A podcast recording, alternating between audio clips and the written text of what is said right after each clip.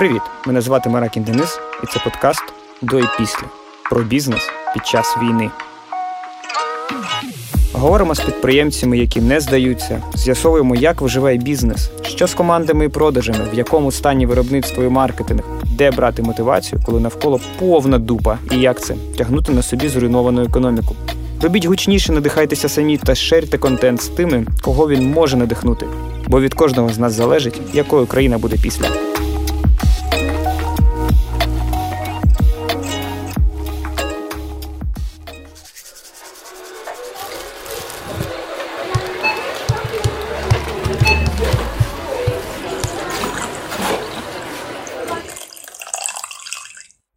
Всім привіт! Це десятий епізод подкасту про бізнес під час війни до і після. І сьогодні до нас у гості завітав в це ну, трошки складно повірити, але до нас сьогодні завітав SEO будівельно-промислової групи Ковальська, групи компаній Сергій Пилипенко. Привіт, Сергію, дуже дякую, що завітав до нас. Привіт, Денису.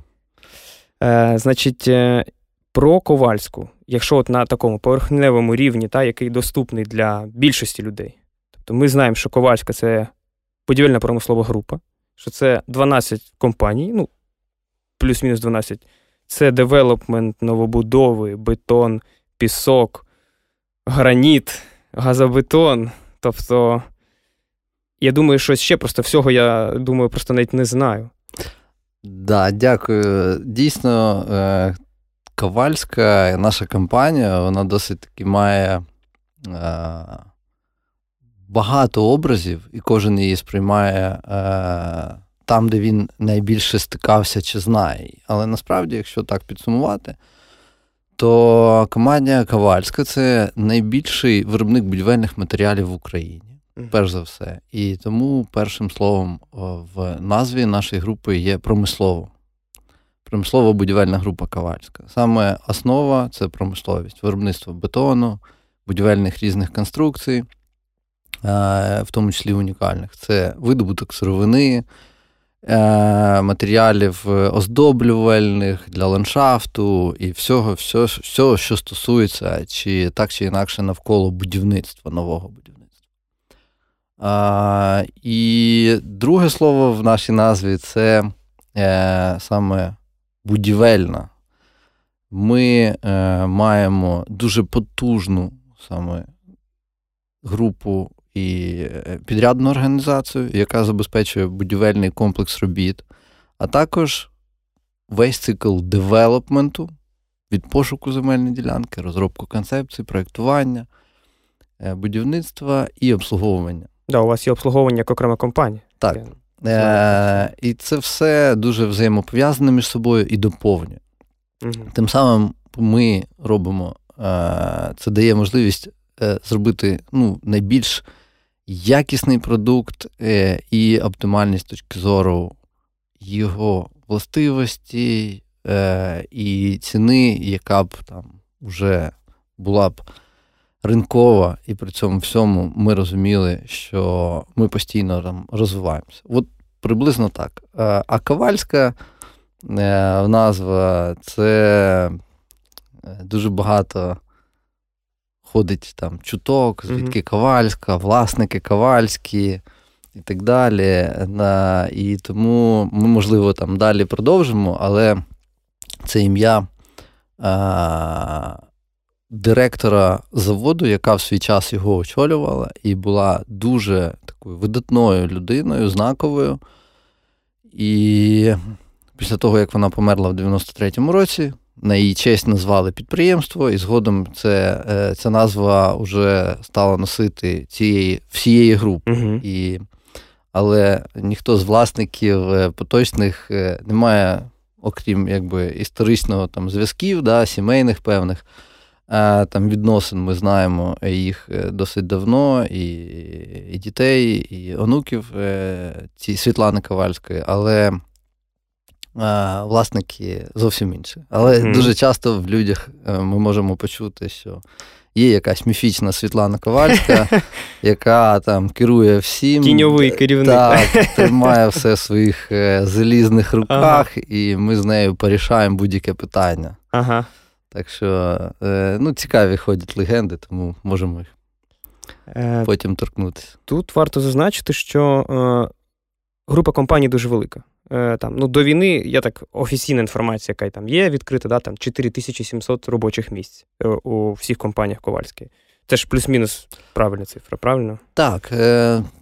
Ми на період, якби да, до початку військових дій е, в своєму штаті мали вже навіть більше, uh більше 5 тисяч е, чоловік, uh 5100 там е, перевалило. І це дійсно це і робочі на підприємствах, і на будівельних майданчиках, і це і і, і спеціалісти, технічні е, технічні спеціалісти, і управлінці. Ну, тобто, це все, що забезпечувало наш масштаб. Е, на даний час е, це суттєво менша цифра, і в зв'язку з різким спадом в будівництві, ну і в принципі в економіці України. Наша чисельність скоротилася до 1200 чоловік. Зараз майже не, в три. не більше, да, більше угу. в 4 рази майже. 4 рази. Угу.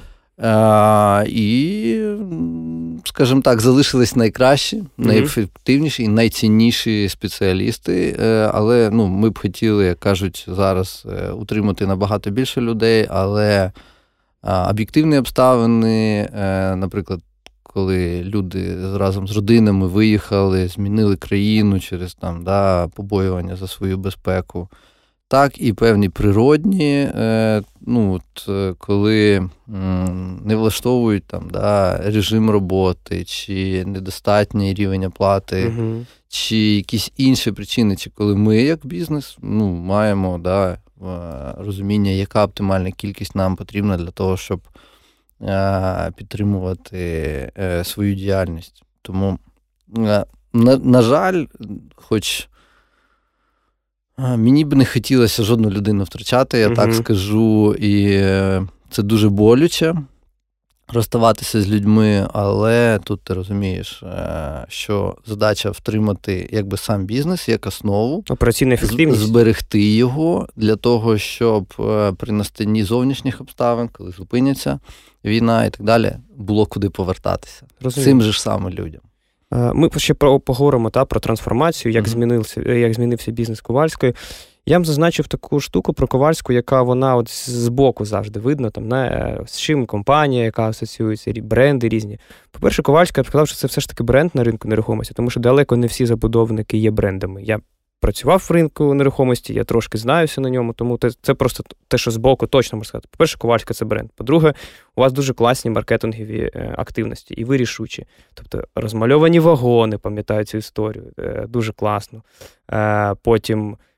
Оцей прикол з бетоном, який з гірляндами, тобто машини, які йдуть. Тобто, це вже це те, що ти не можеш забути. Тобто, це, але для цього має бути рішучість. І вона у вас є. Це дуже круто, що ви відкриті, нам, ну, що ви сучасні в цьому плані. Тому ти бачиш е, рекламу, думаєш, що це Кока-Кола, але це бетон. В цьому суть маркетингу. Це от, круто, що у вас це є. Але це комплімент, це... знаєте. Дякую, але так не завжди було. Е, І якщо повернутися там е, в 90-ті або в 2000-ні роки на початку, там, всередині 2000-х, ну, майже цьому не приділялося уваги. Це пострадянське підприємство, ну або там далі вже декілька підприємств, які працювали. Це хардовий менеджмент, mm-hmm. ну, це там, де продуктивність праці, ефективність, е, вона була на першому місці. Mm-hmm.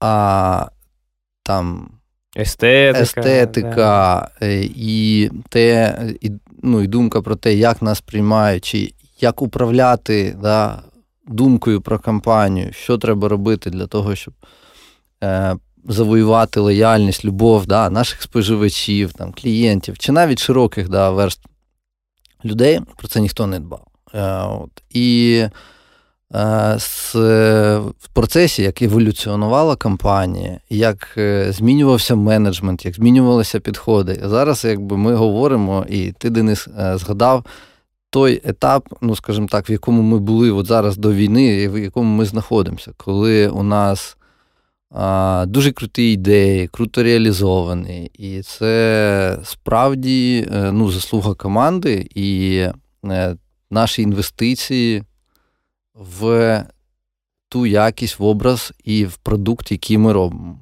Чому я там розділяю образ? Це е, дуже часто люди занадто захоплюються образом угу. і забувають про продукт. Або сервіс. Або сервіс, так. І от ми бачимо такий розрив. Е, ми навпаки більше сфокусовані на продукті, і і потім ми вже дорощуємо те, як ми виглядаємо зовні. Що значить продукт? Це ну, крута архітектура, і ми бачимо, як змінилася Ковальська в плані архітектури, підходить до своїх проєктів. Е, зовні, да, проробка деталей, вибір локацій. Це все те, що ми зараз дуже е, там останніми там, 3-4 роки прям взялися і сформували найкращу команду на ринку нерухомості, яка у нас працювала. У нас маркетинг ну, потужний. Я знаю цих людей. І не тільки маркетинг, да. а й ті, хто займається е, розробкою проєктів девелоперських. Угу. Е, ми робимо дуже круті колаби із міжнародними студіями архітектурними. Ми не боїмося сміливих е, ідей. Ну, тобто, ми досить такі роз, е, розкуті і вільні. І це дає свої плоди однозначно. І от саме зараз при настанні війни найбільше, що не хочеться, це втратити обличчя, яке так довго ми формували. А це значить, що ми не будемо йти на компроміс е, з нашими там рішеннями. Я маю на увазі щодо там, ми не будемо економити на важливих речах. Та, Ми точно знаємо якого роду там фахівці і команда нам потрібна для того, щоб підтримувати е, такий рівень е, взаємодії з нашим споживачам, гарантувати найкращий сервіс. Ми постійно, навіть от зараз, ми дуже багато інвестуємо в це. Угу. Незважаючи на те, що якби воно йде всупереч зараз, тому що от. Е, все це має бути лише на там, максимізацію прибутку, чи хоча б да, мінімізацію збитків. Ні, ні, ми розуміємо, що без цього компанія, якщо е, ми бачимо, що там да, незабаром чи там най... колись ця вся війна, ця ситуація закінчиться, і ми повинні не втратити да, наше ім'я, нашу репутацію, яку ми будували роками. Якщо казати про Ковальську, от впритул до війни, та, угу. бізнес е, групи компаній до 24 лютого. Ну, от якщо такі головні метрики, там, да, показники ваші, вони які, окрім того, там більше п'яти тисяч робочих місць, можливо, там мільйони тонн видобуто. Я знаю, що у вас насправді є купа таких е, різних е, статистик, не те, щоб зараз прям точну цифру, точну цифру не обов'язково, просто порядок. Які для вас важливі метрики саме про бізнес Ковальської до війни, от впритул до 24-го? Може, по 21-му року в цілому. Ну, слухай, і, і, як бізнес, ну, найкращий універсальний е, вимір це через гроші. так? Обіг. Обіг. Ну, Тобто, наша виручка складала близько 400 мільйонів доларів ага. за 21 рік. І це ваша рекордна. Якщо так, до минулих ну, 21 рік е, це був один із найуспішніших років за останнє десятиліття, так це точно. Е, тому я можу сказати, так, 400 мільйонів доларів на рік ми, е, наша виручка. І це це вражало. Е, Наш прибуток за 21 рік він перевалював за 50 мільйонів доларів. Угу. Е, При цьому всьому це не той прибуток, який ми там розуміємо, що ми їх окладемо в кармани. Це все те, що направляється в розвиток. Ви ще інвестуєте, да. Ми, е, ну, наш інвест, е, якщо так порівняти, то наш інвест-портфель, те, куди ми інвестуємо, а у нас були дуже амбітні плани, є, залишаються, просто вони там трошки переглянуті е, стосовно там, да, куди ми що і коли будемо інвестувати, але наш. Інвестиційний портфель був біля там 4 мільярдів е, гривень, ну, відповідно, mm там більше там за за, 100 за 100, 150 мільйонів е, він перевалював. Це ваші інвестиції в інші бізнеси? В інші бізнеси, в розвиток. Ну, тобто, коли ми розширюємо наше там виробництво, да, будуємо новий а, але завод. Але це ваші бізнеси? Наші, я Мої, Окей. мої, мої. Угу. Е, Ну, я маю на увазі, це бізнеси Ковальської. Угу. А, До війни саме саме ключове те, що ми були номером один на ринку бетону в Україні. Ми найбільше. Е, І така цифра, яка б могла так підкреслити, це що одна Ковальська виробляє 20% всього бетону в Україні. Угу. А, Вважаючи, що ми є найбільшим гравцем на найбільшому ринку, це Київ, Київська область.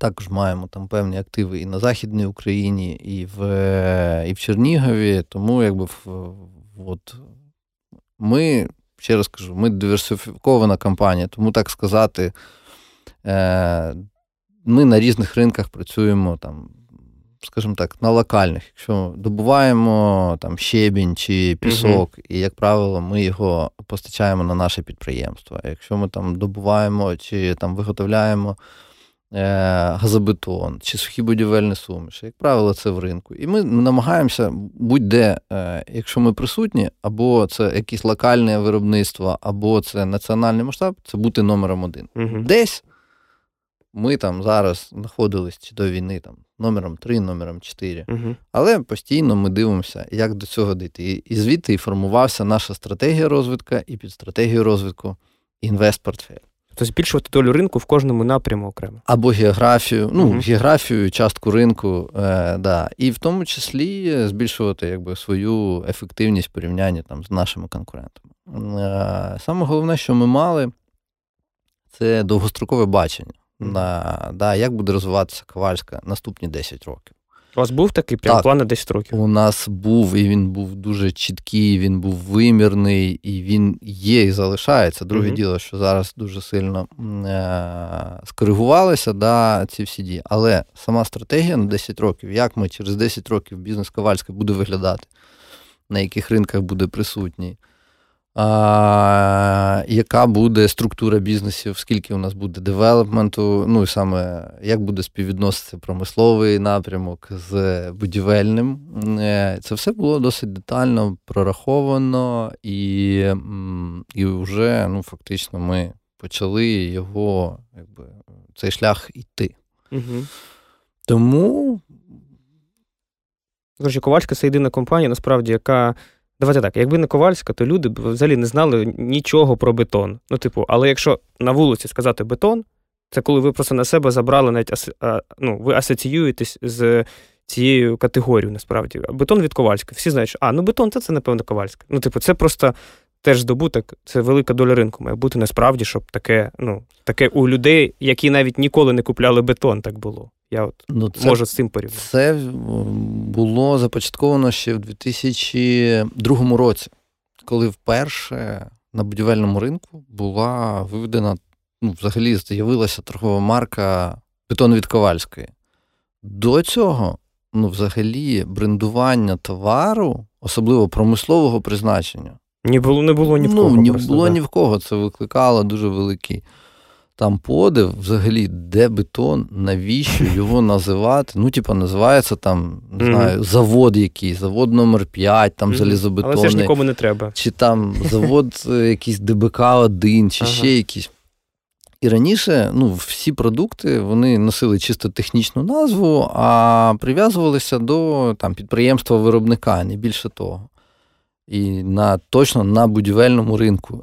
Я б мог міг сказати, що і в в секторі, ну, якби в напрямку промислових товарів ми були одні з перших. Е, плюс, я ж наскільки розумію, ви все, що ви будуєте, будуєте знову ж таки зі своїх матеріалів, які ви виробляєте. Переважно. Переважно. Ну, 80% я бачив якусь цифру, ви казали колись там, та, в якомусь інтерв'ю. Я Зрозум... думаю, що так, так є. Е, якщо брати фізичний вимір там, матеріалів uh в їхніх там да, масі своїй, е, так. Це однозначно, але ми не робимо там, не знаю, якісь інженерні там, е, да, комунікації, ну, не виготовляємо труби, там, чи ми не не виготовляємо металопластикові вікна, чи ліфти, ну, якісь інженерне обладнання. Ці речі ми закуповуємо, цього достатньо. А, Але основні матеріали це там, да, бетон, блоки, е, фасадні там всі штукатурки, підлоги, все, що стосується саме будівельних угу. матеріалів, це все забезпечує Ковальська.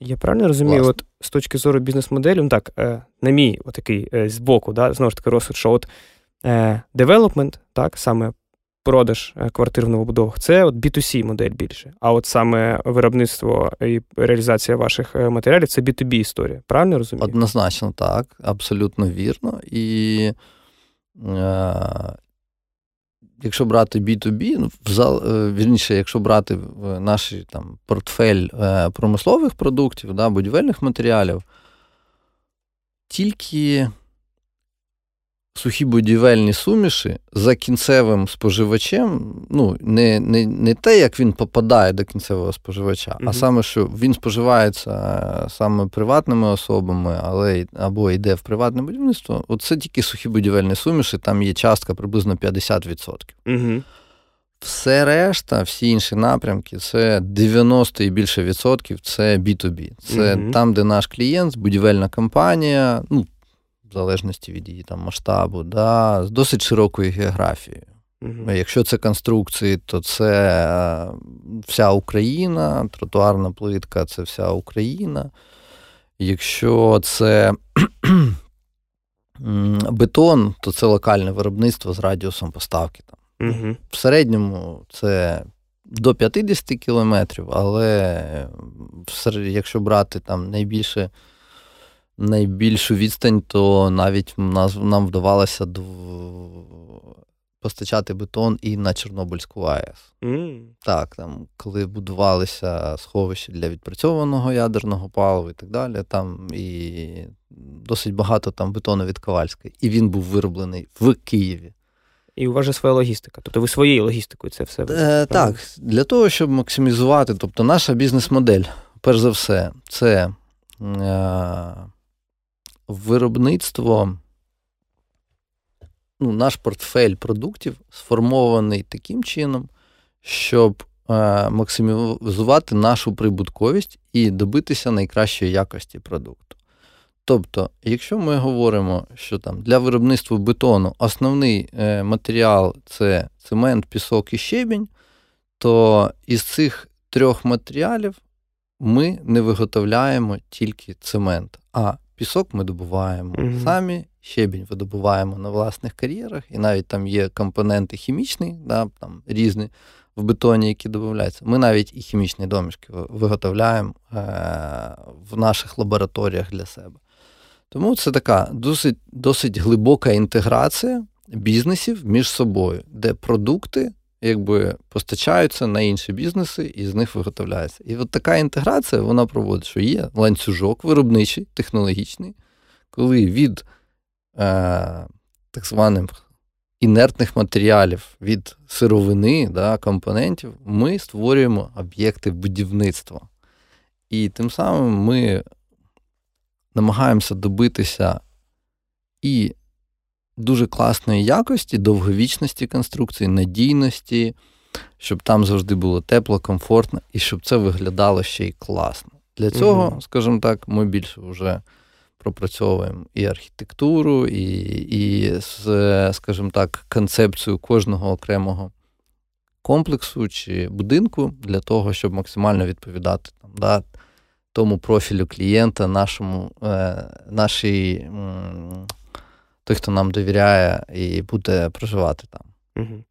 Ну, Я наскільки розумію, суто бізнесово, така глибока інтеграція та, в кожний рівень да, виробництва вона дозволяє так контролювати більше маржу, тому що тобі не можуть умовно викрутити руки там і поста... ну, хтось, хто там тобі поставляє, наприклад, е, там щебінь, тому що ти сам цей щебінь видобуваєш і так далі. Заробляти, це так. Це ж я сказав, що контроль. Це що угу. ти е, на кожному із, тобто наша бізнес-модель така, що та, ті бізнеси, які у нас є, вони повинні мати е, інтеграцію от, міжсегментну нашу не менше, ніж на 50%. Угу.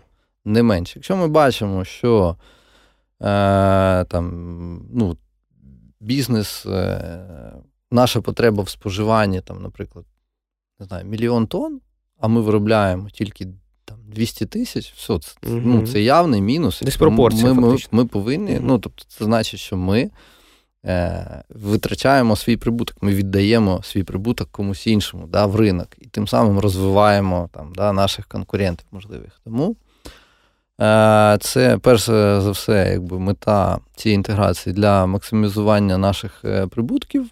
е, контролю прибутку на кожному з етапів. Друге, я сказав, це якість, якість, бо ми не завжди, от як би не, не, не, не здавалося, але не завжди ми можемо стабільно від наших постачальників отримувати продукт, сировину в тій якості, яка потрібна Ковальська. Угу. Я відкрию якби секрет, ну, секрет, напевно, якби ну нічого такого, що у нас підписуються договори, е, контракти з нашими постачальниками, які, в яких прописуються тверді умови по якості продукції, які набагато вищі, ніж вимагає законодавство, державні стандарти. Угу.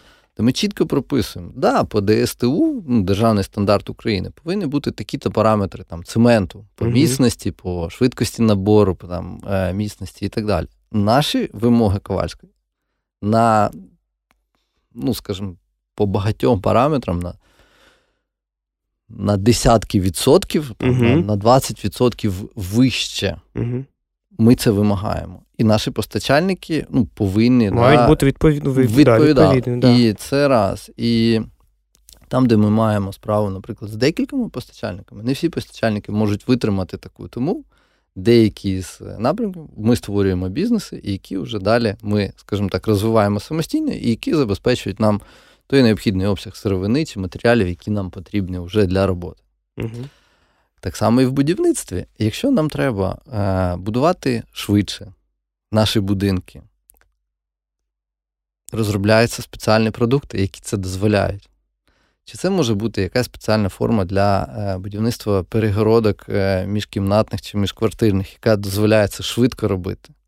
Чи це е, якийсь там бетон е, суперміцний, який може знизити е, витрати і зробити більш ізячною, більш тонкою конструкцію, коли у тебе в квартирі стоїть не пілон там 50 на 50 сантиметрів, а це там колона е, досить е, така непомітна, меншого чи ну, дуже багато нюансів. Тобто ми використовуємо весь свій потенціал з чим ми маємо, для того, щоб е, зробити і заробити на цьому зрозуміло, е, і розвивати ринок і, і свій продукт. Якщо казати про девелопмент саме, ну, тобто про ковальську нерухомість, як ви думаєте, яка Ну, тут опять-таки частка ринка, не частка ринку, ну, у нас він дуже. Ми не часткою ринку міряємося. Ми, е, якщо якщо брати взагалі ринок девелопменту, ну, він досить локалізований. Так, mm-hmm. що девелопери львівські, вони майже там да, мінімально присутні в ринку Києва. Київський девелопмент, е, як правило, тільки там да, mm-hmm. у нас е, в Києві е, проекти реалізує, не виходячи там на інше. Ну, точково є, але. Одеса взагалі своя історія. Це Одеса своя історія. Ну, тобто, да. так як бізнес історично досить був ну, зав'язаний з отриманням землі, певними mm-hmm. корупційними там кумовськими е, речами, тому є така да, досить локалізація mm-hmm. суттєво девелоперів. Так от, ми, всі наші проекти вони знаходяться в Києві. І на київському ринку ми помітний гравець, е, впізнаваний, і угу. по рівню впізнаваності Ковальська входить в топ-5. 100%. А, Але по кількості квартир, угу. які ми будуємо, і по кількості проєктів, ми десь в 15. Ну, але в топ-15. Знаєш, але ми типу, беремо є різниця. Да, але, є різниця. але ми беремо якість. Що який міг бути, який там фігачить 100 будинків, умовно, в рік, але це ж не такі будинки. Так. Тому я ну, цю різницю я розумію. Більше ексклюзивності, більше сервісів. Там, да? Така так, історія. І ми е, зараз, так як е, маємо сьогодні, на жаль, війну, і дуже багато зупинених будівельних майданчиків, і абсолютно незрозуміла ситуація е, на ринку і ем, новобудов, то ми підтверджуємо свою репутацію надійного. Тобто, це було закладено ще в ДНК на початку створення нашого будівельно-девелоперського напрямку, що ми являємося банком на ринку нерухомості. Цікава, до речі, асоціація така. Нам можна довіряти, mm-hmm. і завдяки того, що ми маємо промисловість як основу бізнесу, і ми будуємо з власних матеріалів, ми можемо навіть в самі складні часи, коли немає mm. продажів, коли немає, ми фінансово більш стійкі, і ми будемо і в змозі реалізувати весь портфель наших проєктів без залучення фінансів. Mm-hmm. А, Ми пережили вже не одну кризу. Ми пережили кризу 2008 е, року без втрат абсолютно. Ми пережили кризу е, там 14-15 року, було там падіння більш ніж в два рази. Зараз вже на нашій невеликій історії вже третій раз ми стикаємося з таким. І ми не зупинили свої об'єкти. Як тільки е, орки були відігнані від Києва, і більш не менш тут е, рух відновився в Києві, ми відновили роботу на будівельних майданчиках буквально в кінці квітня, на початку травня. Угу вже робочі стояли на поверхах і продовжували будівництво. От про, до речі, от поновлення будівництва зараз поговоримо. Ми якраз дуже влучно ти сказав, нагадав про орків, і е, ми вже поговорили да, про про бізнес Ковальської до е, початку повномасштабної. 24 лютого. Е, це дата, яка змінила там, да, нас всіх. Де ти був, що ти відчув, як ти це зустрів? Може, ранок, день. Там. Як, Як ти це зустрів особисто? Я б вернувся буквально на один крок, на один день е- до цього. Е- я був запрошений на ту славну, звісно, зустріч в Офіс президенту, де президент так. 23 лютого всіх заспокоював. Е- з- да, зібрав крупний бізнес. Як я кажу, тільки я там виглядав е, малим і середнім бізнесом. Ну, Ну, Там же Ахметов. Насправді був, так, там був Ахметов, і Новінський, Пінчук. Ну, я не буду перераховувати, угу. там дійсно а, весь е, найбільший бізнес і олігархи були зібрані в одному місці.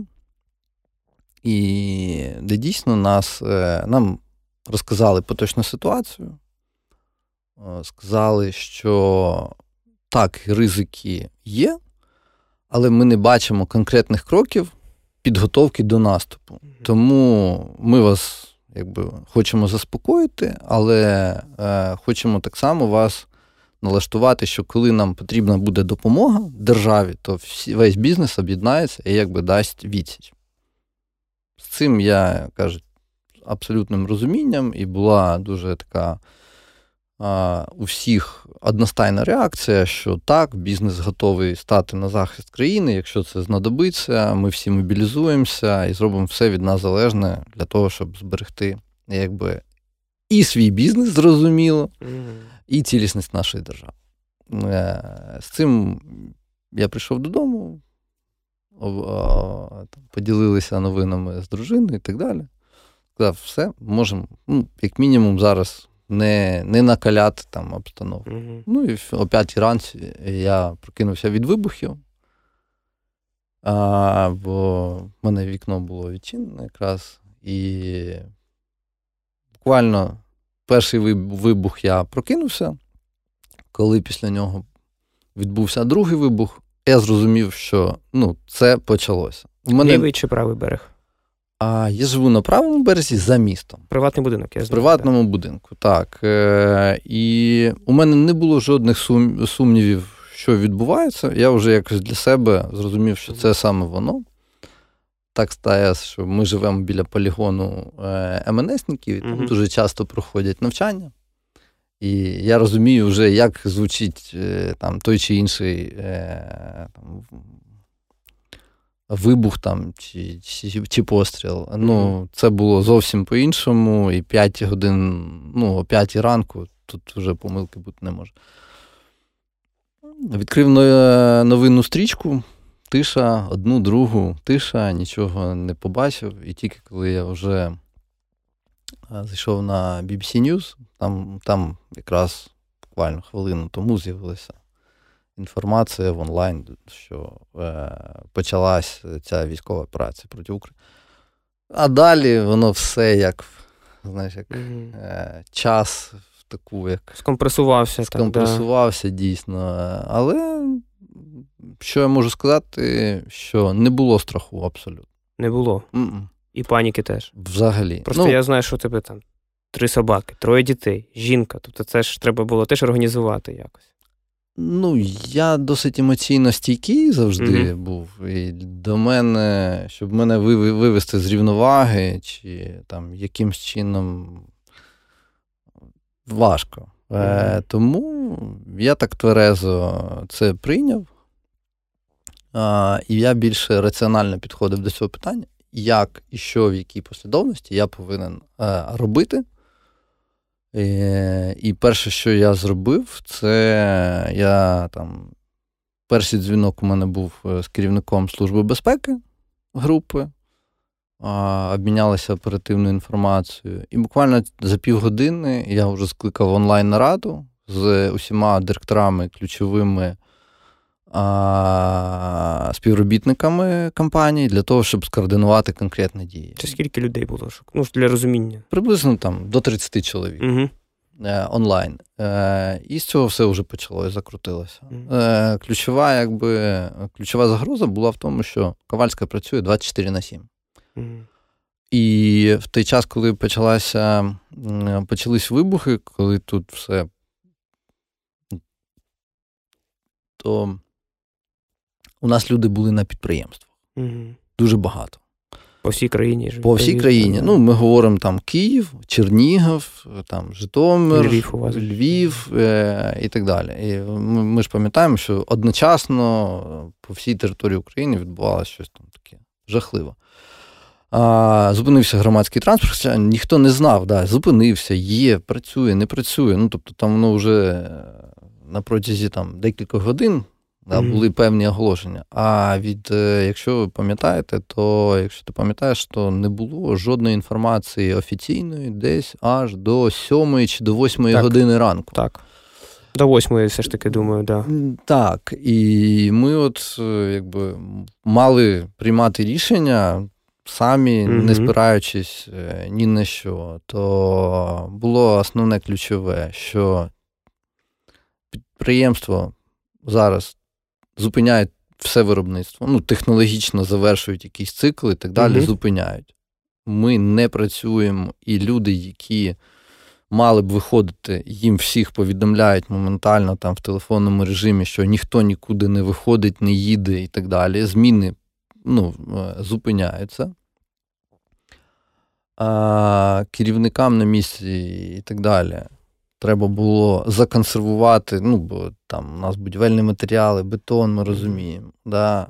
Повідомити всіх наших замовників, бо у нас були розплановані відвантаження на цей ранок. Ну, буквально там ми ж працюємо, що в 6, о 7, о 8 ранку у нас вже повинні бути машини е, з бетоном на будівельних майданчиках. Тобто ми ж так само відповідальні перед нашими клієнтами, їх повідомили. Е, ну і шукали можливість, як людям з підприємств безпечно можна виїхати е, там додому, чи до там гуртожитків, чи в будь-яке безпечне місце. Угу. На деяких підприємствах у нас були бомбосховища, і там деякі люди, коли вони особливо з інших міст, вони так вже в процесі дня не змогли виїхати, бо там щось заблоковано десь було вже е, там стріляли, то залишалися якби по, по місцю. Ну, так приблизно прийшов перший день. А, Паралельно думками з родиною, mm-hmm. що робити, куди, як, де безпечно. Ніхто ж не знав, де безпечно, бо реально там вибухало все. Ось ну, спочатку людям, мені здається, так природньо, автоматично здавалося, що безпечніше не, не в місті, а за містом. А потім це теж виявилось помилка. Mm. Ну, Для декого, хто на на, на, на ну, північ хто поїхав. Ключова штука, ніхто не знав, да, yeah. е, звідки. І тому тому точно я там 24-го я сказав, ми нікуди не рухаємося. І 24 числа ми були лютого, ми були вдома, залишились вдома. І фактично аналізували все, що відбувається, і планували подальше, що, хто, куди і як. Тобто ну, ти паралельно... відмовився виїжджати взагалі? Я відмовився виїжджати 24-го, але потім я виїхав на Західну Україну і перебував mm-hmm. там. Бо ну, розуміння того, що там у мене двоє, ну, у мене взагалі троє дітей, mm-hmm. але на початок війни один був навчався в Лондоні, mm-hmm. і він якби вже був в безпеці. А е, мій 12-13-річний син. І е, і там менш ніж тоді було два рочки моєї дочки. Mm-hmm. Якби Тут вже зразу ж ми думали, що і як, куди mm-hmm. діватися. Ну тому там тимчасово Західна Україна, потім вже планували далі. Хтось казав, я точно не пригадаю, хто хтось, кого я знаю з Ковальської. Я знаю насправді там, ну, може, до до п'яти людей різних, хто mm-hmm. працює в Ковальській, або може хтось вже й не працює, але Хтось сказав, що Ковальська в перші дні або в перший місяць війни щось віддала на оборону ледь не купу там матеріалів, запасів, якогось транспорту, щоб от, щось таке я бачив. Це правда? Це правда, і тут, е, коли стало на питання, там, да, що є запит і до нас е, заходять військові. Інколи просто заходять, кажуть, дайте нам, нам терміново треба там, mm-hmm. не знаю, блоки для того, щоб перего, ну, перегородити там якусь вулицю, чи для зведення якогось ну, а, там, вогневої точки, чи транспорт. Ну, Тобто, ми де-факто це був такий хаотичний, неорганізований процес центрального командування по забезпеченню не було. Ну і тобто, кожен підрозділ, я так зрозумів тоді формував е, і захищав там свою якусь да, там, територію. Mm-hmm. Як це все відбувалося? Ну, тобто, де-факто. Мені телефонували директорам на місцях, е, чи там хто був, телефонували, нам треба стільки-то блоків, стільки-то того. Mm-hmm. Ми сказали, хлопці, ось дивіться, ось на складі є все. Беріть. І де-факто тоді тільки було питання, е, як доставити, бо дуже mm-hmm. була е, складно знайти водіїв е, там, чи крановщика, які які б могли це все там навантажити. Ну нічого, зорганізували бригади, організували процес, і все пішло дуже швидко. Ну, Починаючи від того, що ми видали дуже багато продукції. А якось підрахували? От, ну, там, в тоннах або якось можна, щоб розуміти Дивіться, порядок? приблизно, приблизно, я так можу сказати, що в продукції ми продукція, е, паливо, угу. якісь там їжаки ці сталеві. Угу. Ми їх видали більше 10 тисяч блоків. Угу. там, Якісь плити. Все, що ми мали, ми фактично там да, віддавали. І По моїм оцінкам, я так глибоко не рахував, приблизно, приблизно 25 мільйонів гривень. Угу. Це якщо не враховувати техніку, яку ми е, віддали на потреби ЗСУ. Техніку я маю на увазі, це вантажну техніку, е, це наші бетонозмішувачі, які перекривали там е, дороги. Та я тільки хотів сказати, що у мене біля дому ваша техніка була як собственно, блокпост. Ну, не блокпост, а це вся о, змійка, да? Так. Тобто змійка була тупо з самосвалів і бетономішалок. Тобто це було ну, на набережні, набережна Хрещатик. Так. Щось повернулося, щось не повернулося. Угу. Ну, тобто, у нас було воно вилучено, ми надали. Там Хтось вилучав, приходили з воєнкомата, там казали, ось у нас є розпорядження про вилучення цієї техніки. Ну, Без питань забирайте. Угу. Щось ми дали, віддали самі по проханню. І, ну, тобто, без техніки, продукції це і різних матеріалів ми допомогли там більше, ніж там на 25 мільйонів гривень. Тобто мільйон доларів не той може так. Прибли, приблизно угу. так. Е, по-іншому, ну це все продовжується. Це ж не завершилось угу. конкретно там в лютому чи в березні. Це ми і зараз продовжуємо це все постійно допомагати. чи то для будівництва е, вогневих споруд, чи там надання якихось матеріалів. Тобто, це це, це нормальна практика. Там, де ми можемо, ми допомагаємо. Е, Якщо сказати, як змінився бізнес да? Ковальської в цілому, півроку війна, вже півроку. Е, да, Наближаємось до сьомого місяця. Е, Тобто, можемо розділити ринок, е, тобто бізнес Ковальська на два ринки. так? На угу будівельні да, матеріали будівельні і девелопмент. Як ці два ринки змінилися? Тому що от є таке загальне враження, да, з боку, знову ж таки, що будівництво поновилося, тому, значить, матеріали треба там і так далі. Там все треба. Але от саме ринок нерухомості, я вже давно ну, не в ньому, я глибоко не знаю. Але таке враження, що тупо нічого не відбувається. Дивись, е, Денис, е, ну, одне зв'язано напряму з іншим. Так. Е, Тому я вважаю, що основним і ключовим драйвером є е, попит на нерухомість, на mm-hmm. житло. Саме житлову, не комерційну, а саме житлову. Ну, давай там. Якщо брати в обсягах, то в пропорції будується, напевно, 80, а то й 90% це житлової mm-hmm. нерухомості і 10 комерційної. так? Або вона в складі цих ЖК комплексних, або окремо стоячі mm-hmm. офісні будівлі, але пропорція десь так. Я, ну, 90 на 10 ближче. А, Тобто Будівництво е, і обсяг споживання напряму залежить від е, темпів будівництва і його обсягів. Е, після 24 лютого, як ти можеш здогадатися, ніхто не купує квартиру. Ну, Прям в нуль. Тут я деталізую, угу. що в період до травня місяця, навіть до червня, це був угу. нуль. От уявіть, абсолютний нуль. З 24 лютого по червень це абсолютний нуль. І це ні в готовому, ні в е, те, що будується на там, різних е, фазах, нічого не продавалося.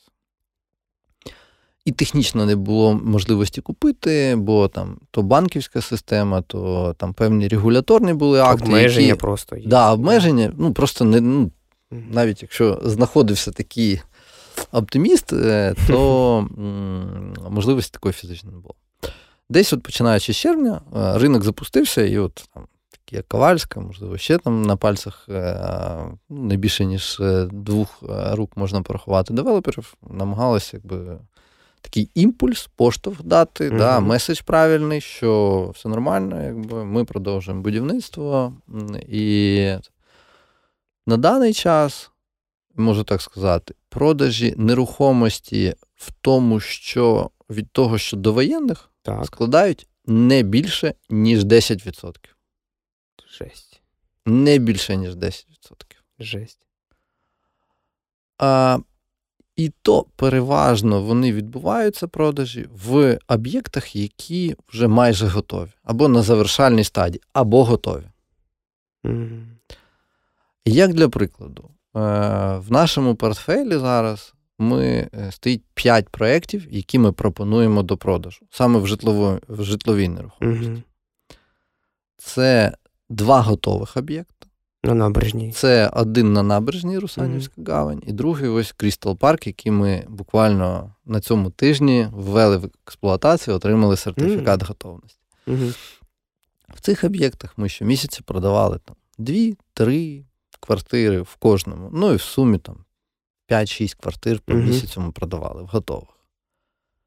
Е, Починаючи там от з липня місяця, там з червня-липня, і так от продовжується. Е, Три будинки, в яких ми ще на на стадії каркаса, ну, вже якби повністю картинка вимальовується, але там ще рік до закінчення будівництва. З цих трьох об'єктів ми продали лише одну квартиру в вересні. В Куб. Е, Куб 32. Е... Чи не так Ні, Куб 29. А, 29. Да, да. Да. І от там ми продали одну квартиру. Угу. І це єдиний, ну, скажімо так, об'єкт, який ще в фазі будівництва, в якому продали. І приблизно така ж. Тобто, переходячи на ринок будівельних матеріалів. Зрозуміло, що будівельні матеріали вони не тільки споживаються житловою нерухомістю, є там якісь, не знаю, склади, промислові споруди, щось там, і навіть місто щось там продовжує будувати, є критичні речі. Але весь ринок будівельних матеріалів е, він впав приблизно в 5 разів. Тобто складає не більше, ніж 20% від довоєнного. Угу. І тільки в нашому портфелі один ем, є продукт, чи, скажімо так, група продуктів, яка знаходиться зараз на рівні 70-80% від довоєнного. Це сухі будівельні суміші, оздоблювальні матеріали. Тобто B2C історія, яка B2C, яка направлена угу. на ремонт відновлення угу. і внутрішні роботи. Це значить, що у людей, а, ну, вони або внаслідок бойових дій, або угу. ще щось так, будують чи там ремонтують, або в зв'язку з сезоном будівельним, поки є тепла погода, роблять фасади, чи те оздоблення, те, що було почато раніше. Ну, отак. Звучить як катастрофа. Ринок в цілому будівництва, саме от коли казали, що от там багато будівництв відновилося, насправді задекларували, що відновили будівництво ну, не більше, ніж половина mm-hmm. об'єктів. І відновили їх тільки на тих об'єктах, які знову ж таки знаходяться ближче до завершення. Там, mm-hmm. де треба вже там, косметика, косметика mm-hmm. і для того, щоб швидко передати вже ключі інвесторам. А нового будівництва, там, де фундаменти, там, де треба лити бетон, mm-hmm. його зараз дуже мало. Тобто весь акцент змістився до завершення і більш там да, оздоблювальних робіт. Звучить прям ну, от катастрофа. Ну, у нас так. Е, я вважаю, що будівельна галузь вона постраждала одна з найбільших. Я не можу казати, що найбільше, угу.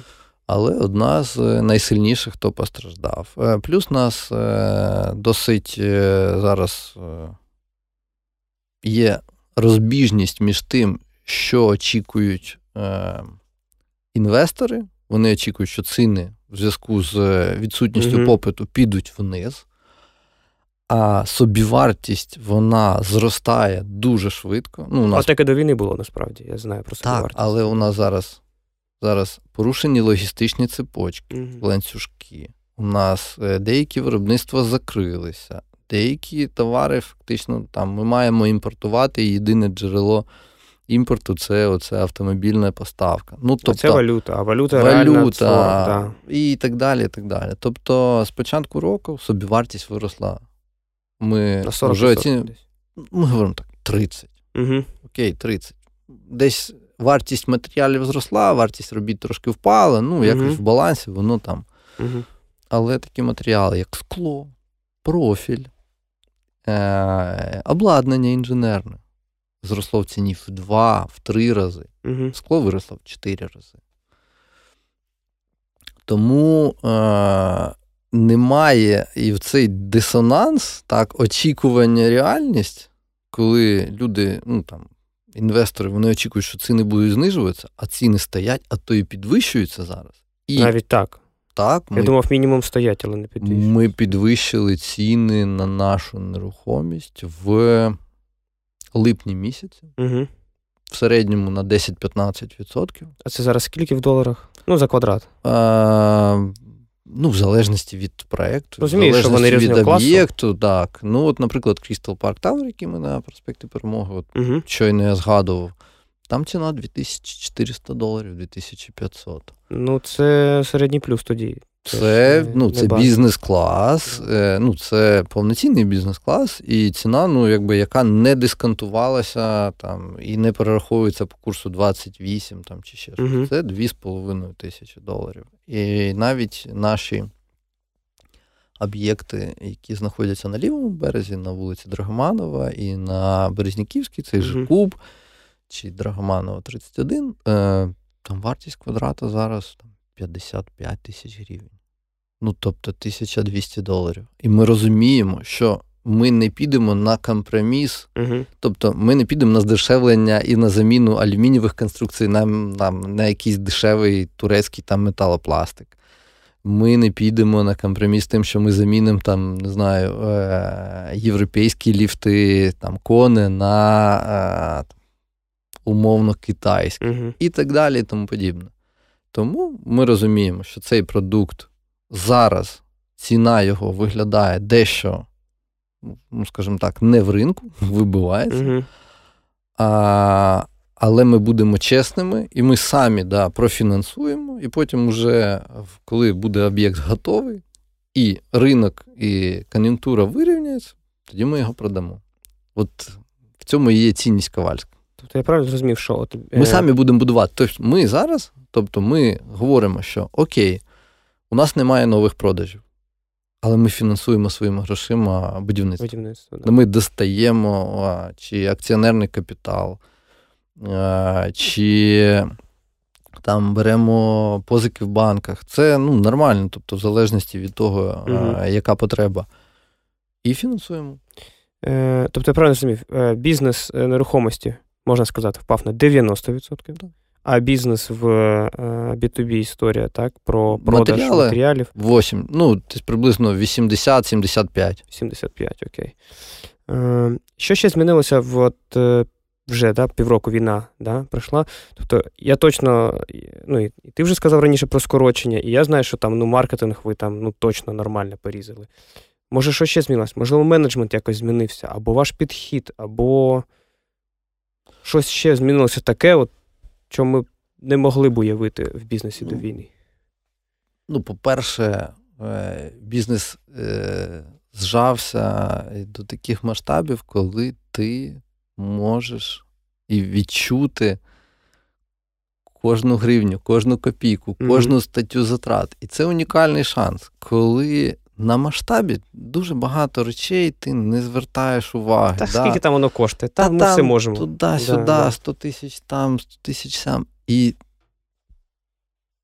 і так само з людьми, коли ти говориш там, ну окей, я сюди ще візьму там трьох людей, і ще візьму трьох mm-hmm. людей. Але ти розумієш, що ти береш лишнє, це лишнє навантаження. Mm-hmm. Коли стається така ситуація, коли при падінні там на 70% об'ємів е, да, виручки, тобі треба, якщо а ми говоримо, нам треба працювати, і ми бачимо, там, да, ми повинні.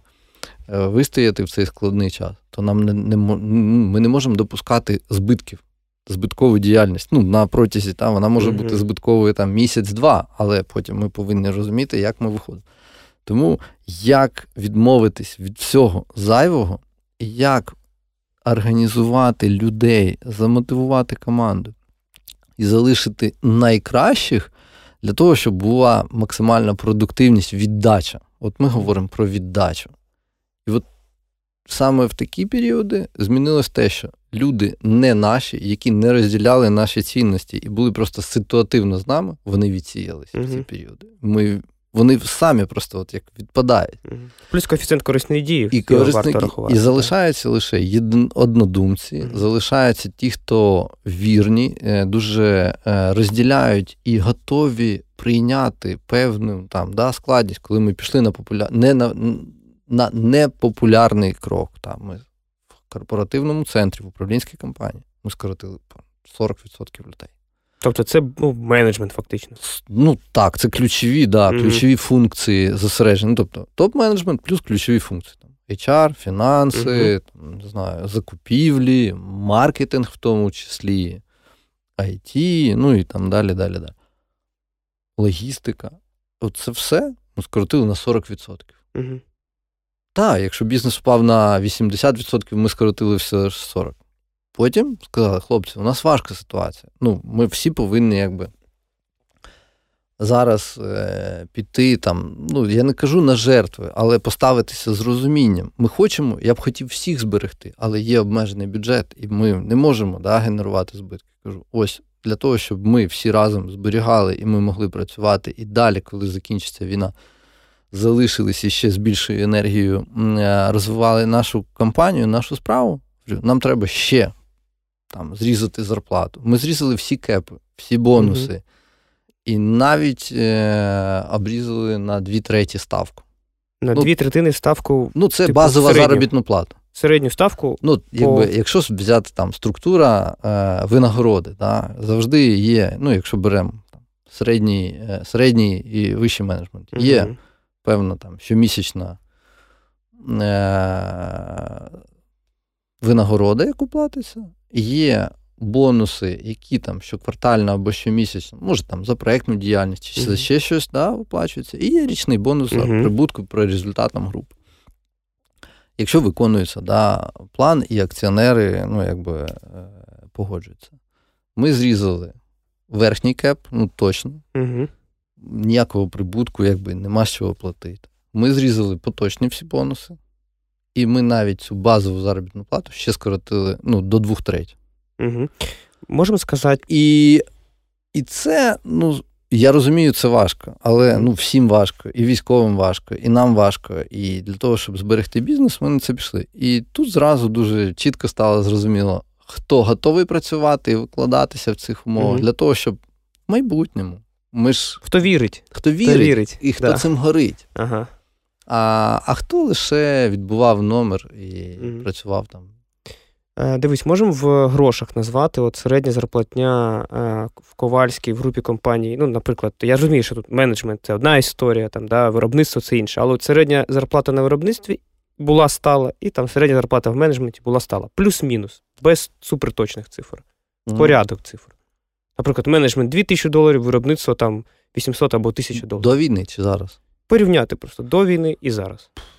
Зараз Орієнтов. просто є так звана часткова зайнятість, коли у нас там ага. виробництво працює два два тижні в місяць. Тобто це, і... типа, отримують за виробітку. Як... Ну, да. от люди відпрацювали два тижні, угу. вони отримали за два тижні. Угу. Е, Зрозумів. Тобто, у нас, е, якщо немає завантажень, такі факти так само е, є, то ну, ми платимо тільки по фактично відпрацьованому. Ну, Якщо ми беремо там. Беремо управляючу компанію. Управляюча компанія, е, там, якщо я не помиляюсь, у нас там до війни була в середньому зарплата десь порядка 60 тисяч гривень. Угу. А, На підприємствах там знову ж таки є і робочі, і є виробничий інженерно-технічний персонал, і є адміністративний персонал. То серед робочих до війни у нас була зарплата приблизно 22-24 Десь угу. так, 22 тисячі, 21 тисяча серед е, е, на виробництві. По ІТР, е, е, ну, інженерно-технічний mm персонал порядка там, до 30, mm а в адміністрації там, дещо вище, там, приблизно, можливо, там 45-50. Зрозуміло. І це було. Це було. А зараз? І ми і ми міряли приблизно себе як е, медіана ринка. Тобто угу. ми не переплачували, але і не йшли по мінімуму. Ну, Тобто угу. ми намагалися все-таки з ринку набирати е, таких людей досвідчених, е, професіоналів, і з того, ну, якби відповідно, це угу. коштувало нам. І відповідно на 50-60% десь зараз по колу у всіх ланках. Так. Угу. Приблизно так. Зрозумів. Скажи, будь ласка, от я дивлюсь, да, ми насправді перші бачимо, тут варто значити, тому що зазвичай приходять або я клієнт бізнесу, там, да, або я просто знаю власника. Да, У нас тут власники або SEO. Е, Така історія. Я от вперше, в принципі, бачу тебе, я е, можу зробити висновок, що ти достатньо енергійна людина. То я я відчуваю, да, що ти енергійна людина. У тебе є посмішка, у тебе є е, така от просто а, знаєш, активна жестикуляція. Тобто е, я бачу, що ти от змотивований. От скажи, де ти береш мотивацію, коли навколо повна дупа? Як ти з цим працюєш? Треба любити свою справу. Воно дуже банально звучить, угу. абсолютно банально. І я так, я там близько 20 років в бізнесі.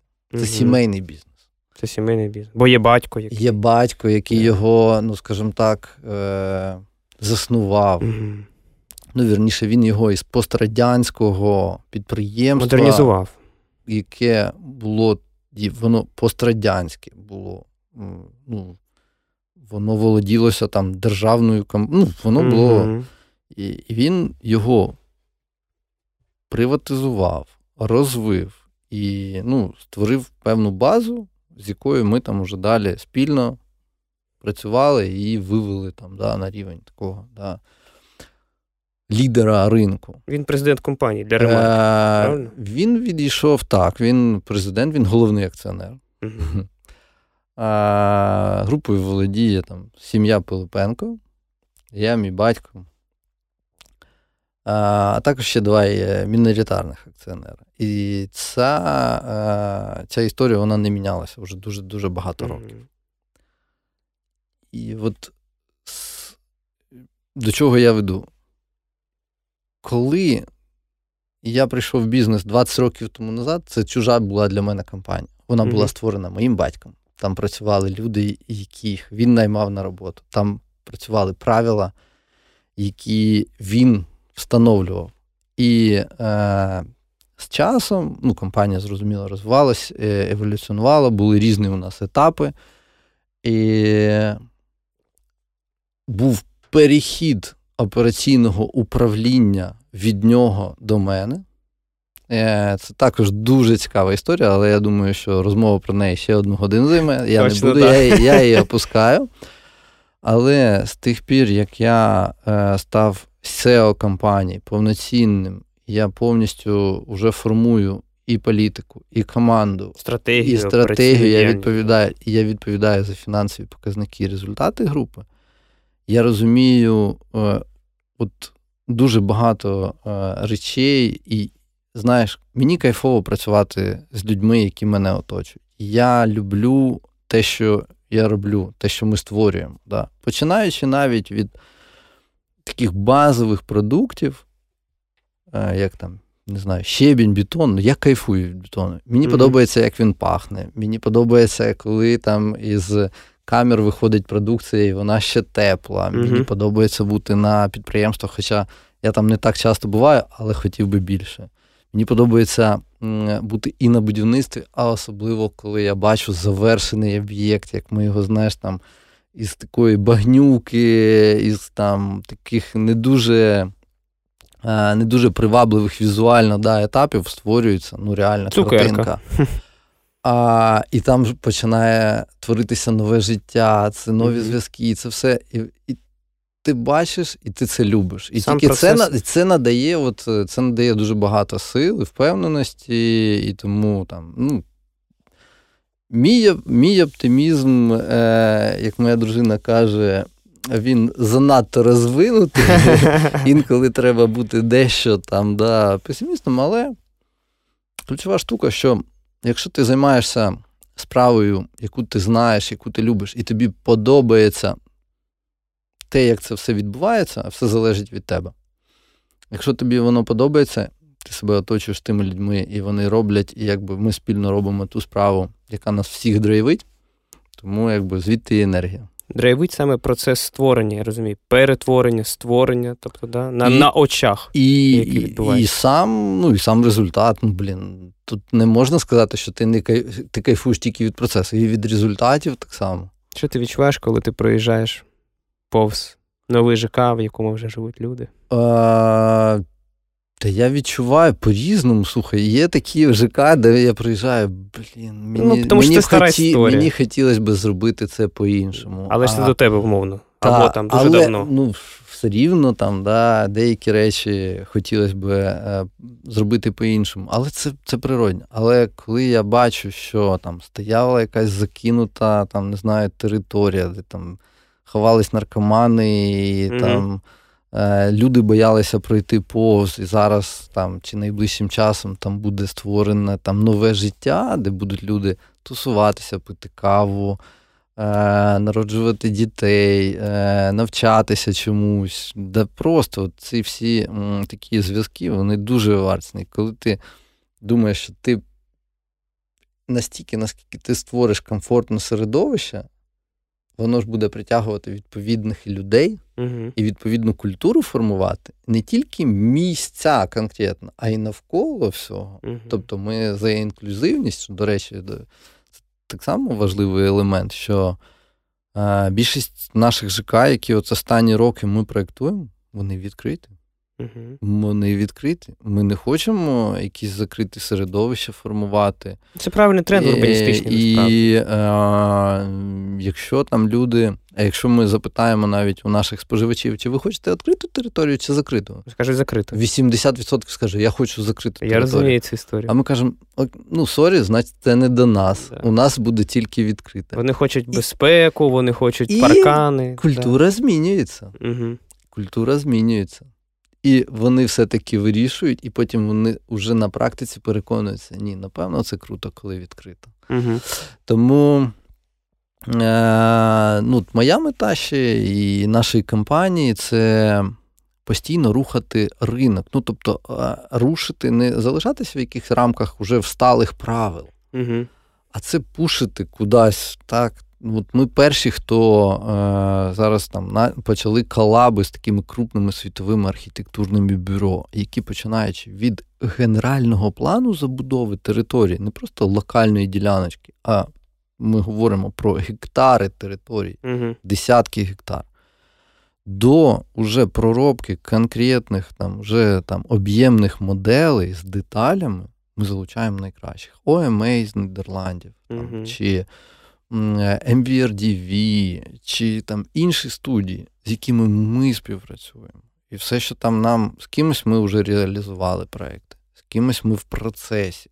І mm-hmm. просто стільки всього нам заважає зараз цей фактор війни, але я його ем, просто зараз він не змінить підходу. Mm-hmm. Але і ми будемо залишатися в тому, що ми будемо розвиватися і давати, ну от кожен кожен крок буде кращий, ніж попередній, угу. і задавати фактично тренд на ринку. Як ти особисто перемикаєшся від новин? Тому що новини, на жаль, постійно у нас е, просто душать і б'ють і так далі. І ми маємо вчитися вміти або вчитися е, робити своє, переключатися і так далі. Можливо, у тебе спорт, можливо, у тебе не знаю, читання, або діти, або собаки. Що це для тебе? От як перемкнутися, щоб зберегти свій ментальний стан, там, здоров'я? Відписуватися mm від новинних стрічок. Ну, просто е, буде дуже. Я для себе так само бачу, що там мене затягує, там, mm да, там одну новину, другу, вони там повторюються постійно і так далі. Просто прийняв для себе рішення. Менше е, менше підписок, менше mm інформації, і вона вже і там якісь більше там джерела, джерела, які дають компактно і вже перевірені. Uh-huh. Да? Наприклад, я люблю читати українську правду. Я uh-huh. люблю із міжнародних джерел читати BBC News про загальну ситуацію. Я люблю читати, якщо із ділових, Bloomberg. Uh-huh. Все. Коли мені хочеться якоїсь тришатіни, я я можу зайти на якийсь там телеграм-канал там, mm-hmm. да, із списку. Я його пролистаю, і, як правило, я його навіть видаляю одночасно. Mm-hmm. Видаляю з кешом для того, щоб він мені навіть якби не забував. Mm-hmm. А, Намагаюсь не про, не пропадати в е, соціальних мережах, особливо в Facebook. Facebook я заходжу тільки в разі необхідності. Тому е, це не займає багато часу. А якщо от е, це з цим вирішили, якщо переключатися, люблю провітрювати голову спортом дійсно. Яким? Раніше я займався в залі угу. і дуже там від силових до там таких е, інтенсивних, типу кросфіт тренування, дуже любив біг, бігав багато в різні часи. Тобто такий різнонаправлений uh спорт, але регулярний. Тобто мої тренування це завжди 5-6 разів на тиждень. Це ніфіговий рівень такого вже напівпрофесійних кількість тренувань 5-6. Це, це, це зараз там в зв'язку з війною, з збитим графіком, uh там то спортзали не працювали і так далі. Дуже важко тримати графік, але от намагаюсь постійно займатися спортом. Це раз. А друге діти. У мене маленька дитина, їй два рочки. У тебе маленька, середня. Середня і, старша. І, да, і старша. І тому дуже багато присвячую часу mm родині, дружині. І, на жаль, зараз там ну, подорожувати досить ми обмежені, але от тому викладаюсь всі в родину mm більше всього. Ну, виглядаєш в формі. Тобто Дякую. виглядаєш в тому сенсі, що я прям за спорт не, не міг не запитати, бо я сам займаюся спортом. І мені, якщо хтось чимось займається, каже, так, давай розказуй швидко, що за тренування, що ти робиш, бо всі кожен щось своє робить. І тому я якось бачу одразу, якщо людина займається, воно видно. Я зараз не займаюся, я підтримую. Е, Я підтримую свою певну форму, але так глобально не можу сказати, що я займаюся. Але у мене є в планах. Та коли ну, життя там ну, дозволить, ну я там. Я не люблю відкладати на потім, uh але коли е, життя і зараз може дозволити, але я не люблю починати щось, не розуміючи, е, до, чи я досягну результату. Горизонт, тобто. Так, горизонт. uh І для мене це принципово. Якщо я не можу там системно, а це 5-6 разів на тижні, займатися там тим спортом, яким я хочу, там, да, освоїти там, чи е, прогресувати в ньому. Зараз у мене фішечка на кросфіті. Я люблю його. Угу. Да. Я займався ним е, трохи там аматорськи, у мене був класний тренер і так далі. Але е, там, якщо я не бачу, що в мене немає 2, 3, 4 місяці регулярних там, да, занять, які я можу і часу присвятити цьому, я б радше просто відкладу, ніж я буду там це робити якимись уривками, і це це не дасть того бажаного результату, ні кайфану. Тому я зараз там трошки зал, трошки mm пробіжки, е, там десь просто може бути прогулянка на свіжому повітрі. Це, Цього достатньо. mm Насправді тут е, важливо самопочуття. Я нормально почуваю. Скажи, будь ласка, от е, велика команда. Це завжди, по-перше, і велика відповідальність перед людьми. Е, а по-друге, ти завжди приклад, бо ти лідер. А якщо ти лідер, то на тебе дивляться. Я знаю, що в різних компаніях це модель там, да, влаштована по-різному. Там, Хтось більш авторитарний, менш авторитарний, культура різна в компаніях, але будь-який лідер є прикладом. І зараз такий час, коли, думаю, ти сам знаєш, що люди просто по-різному знаєш, реагують на все, що на війну, там, да, на, на, на все, що навколо нас хтось на третьому диханні, як я зараз кажу, хтось на п'ятому, там, кожного, кожен на якомусь своєму там, диханні. А заряджати їх треба, а мотивувати їх треба, бо треба досягати. Та?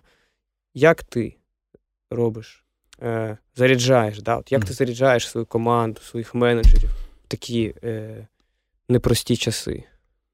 Може, щось змінилося в тімбілдингу вашому? Да? Як це працює? Я б можу так сказати, що не треба штучних мотивацій.